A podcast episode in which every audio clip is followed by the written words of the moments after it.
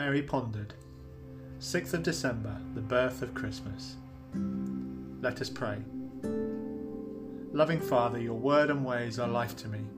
Show me again the joy and strength of resting in and obeying your word and commands.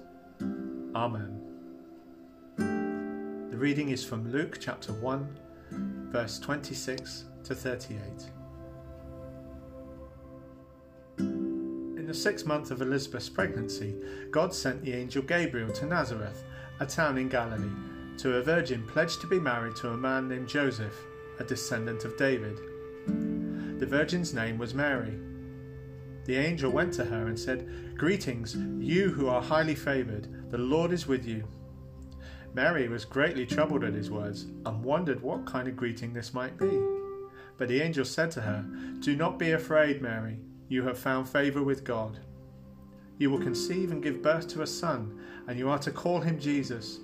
He will be great and will be called the Son of the Most High. The Lord God will give him the throne of his father David, and he will reign over Jacob's descendants forever. His kingdom will never end. How would this be? Mary asked the angel, since I am a virgin. The angel answered, The Holy Spirit will come upon you, and the power of the Most High will overshadow you. So the Holy One to be born will be called the Son of God. Even Elizabeth, your relative, is going to have a child in her old age, and she who was said to be unable to conceive is in her sixth month. For no word from God will ever fail. I am the Lord's servant, Mary answered. May your word to me be fulfilled. Then the angel left her. Today's devotion is from Albert Lee.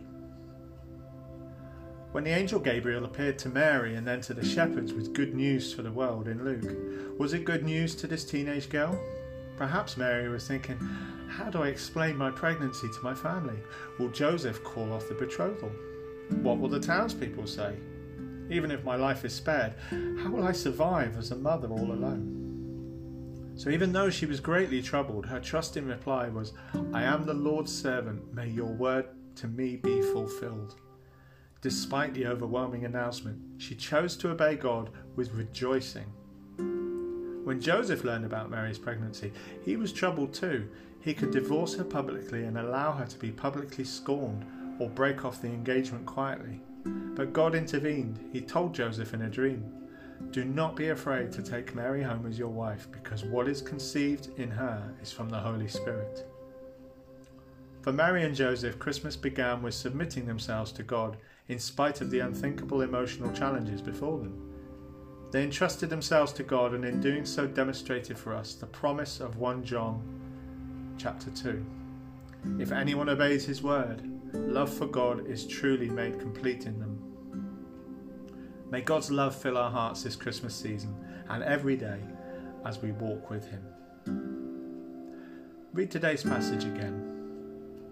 What do you think made Mary so willing to obey God when she received such a life changing announcement from Him? What can you be doing to grow your love for God so that you too are always ready to obey His leading? Let us pray. Fill my heart, Lord, with rejoicing at the gift of your love and forgiveness found in your Son, Jesus. My life is yours.